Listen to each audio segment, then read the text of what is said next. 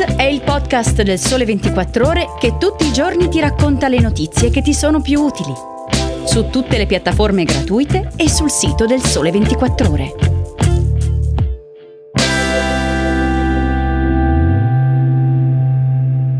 I segreti del successo delle bollicine italiane, la storia avventurosa di Selfridges, fa scommesse e innovazioni nello shopping, e idee per itinerari di gusto nella Sicilia d'inverno. Ciao, sono Chiara Beghelli, giornalista del Sole 24 Ore. Oggi è domenica 2 gennaio e sono molto felice di ritrovarvi in questo inizio di 2022 con le storie, i luoghi e le curiosità della nuova puntata di Start Weekend. Anche questo appuntamento è in versione light perché le pagine di weekend del Sole 24 Ore torneranno in edicola domenica prossima, il 9 gennaio. Non potevo non iniziare questa puntata con l'ideale e piacevolissimo suono così familiare in questi giorni di quando si stappa una bottiglia di bollicine. Parliamo di bollicine made in Italy, rigorosamente, una delle tante eccellenze della nostra cultura e industria del gusto. L'anno appena trascorso, come racconta Giorgio dell'Orefice, ha segnato un record per le vendite di spumante, ben 316 milioni di bottiglie, secondo i dati di Ismea, Unione Italiana Vini, e in aumento del 50% rispetto a 5 anni fa. Tutte in crescita sono anche le percentuali dell'export delle nostre produzioni DOC, come Prosecco, Conegliano Valdobbiadene, Franciacorta, Trento, per il Prosecco, in particolare, il nuovo anno si è aperto con un'altra ottima notizia, cioè il formale riconoscimento del marchio in Cina, uno dei mercati più promettenti per il nostro Made in Italy anche per il buon bere.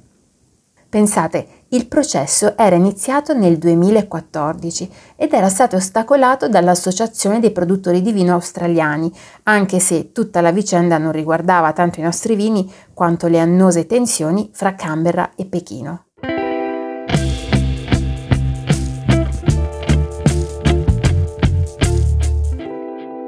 La vigilia di Natale, l'ultracentenaria storia del department store londinese Selfridges, ha segnato solo l'ultimo dei suoi tanti colpi di scena.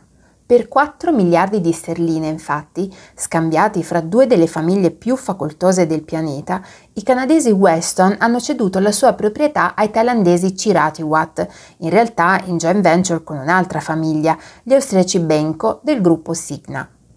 L'obiettivo ora è dar vita a una sorta di mega gruppo dello shopping, ma in stile europeo, e da contrapporre ai department stores americani che stanno uscendo dalla pandemia pieni di voglia di rinnovarsi, a suon di investimenti da centinaia di milioni di dollari. In un articolo ho scritto che l'idea sarebbe piaciuta al fondatore di Selfridges, Harry Gordon Selfridge, un imprenditore che amava aprire nuovi percorsi non senza una certa grandeur. Fu lui a inventare infatti molte trovate di marketing dello shopping contemporaneo, come le mostre eh, speciali e il ristorante sul Roof Garden, tanto da meritarsi il titolo di Conte di Oxford Street, la strada di Londra dove il suo department store è aperto dal 1909. Tuttavia, e questo è uno dei primi colpi di scena della storia di Selfridges, il conte fu defenestrato dalla sua creatura a causa di enormi debiti di gioco, per morire nel 1947 in povertà, ma forse ancora pieno di idee e di sogni.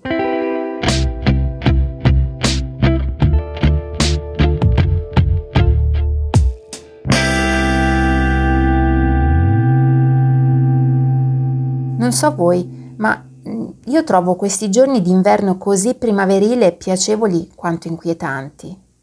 In Alaska gli scenari da zanna bianca sono ormai esotici, visto che due settimane fa nell'isola di Kodiak sono stati registrati ben 19,4 gradi centigradi. Una temperatura che è piuttosto comune in questo periodo anche in Sicilia, proprio la meta scelta da Luca Bergamin per delineare un itinerario gustosissimo. Fra Catania e Siracusa, infatti, il periodo delle feste è quello di specialità come la scacciata e buccellati, ma anche un'ottima scusa per girare fra botteghe gastronomiche, mercati e pasticcerie. Ma visto che non di sole squisitezze vivrà l'uomo, si ricordano anche le mete culturali imperdibili delle due città, con un salto fino alla bellissima area protetta del Plemmirio, dove il mare d'inverno è un concetto che il pensiero considera e con molto piacere. Il viaggio di questa settimana termina qui, ma prima dei saluti vi lascio con un pensiero di Abraham Lincoln. Il modo migliore per predire il tuo futuro è crearlo. È tutto, grazie per avermi ascoltata. Vi auguro una buona domenica e vi aspetto alla prossima puntata.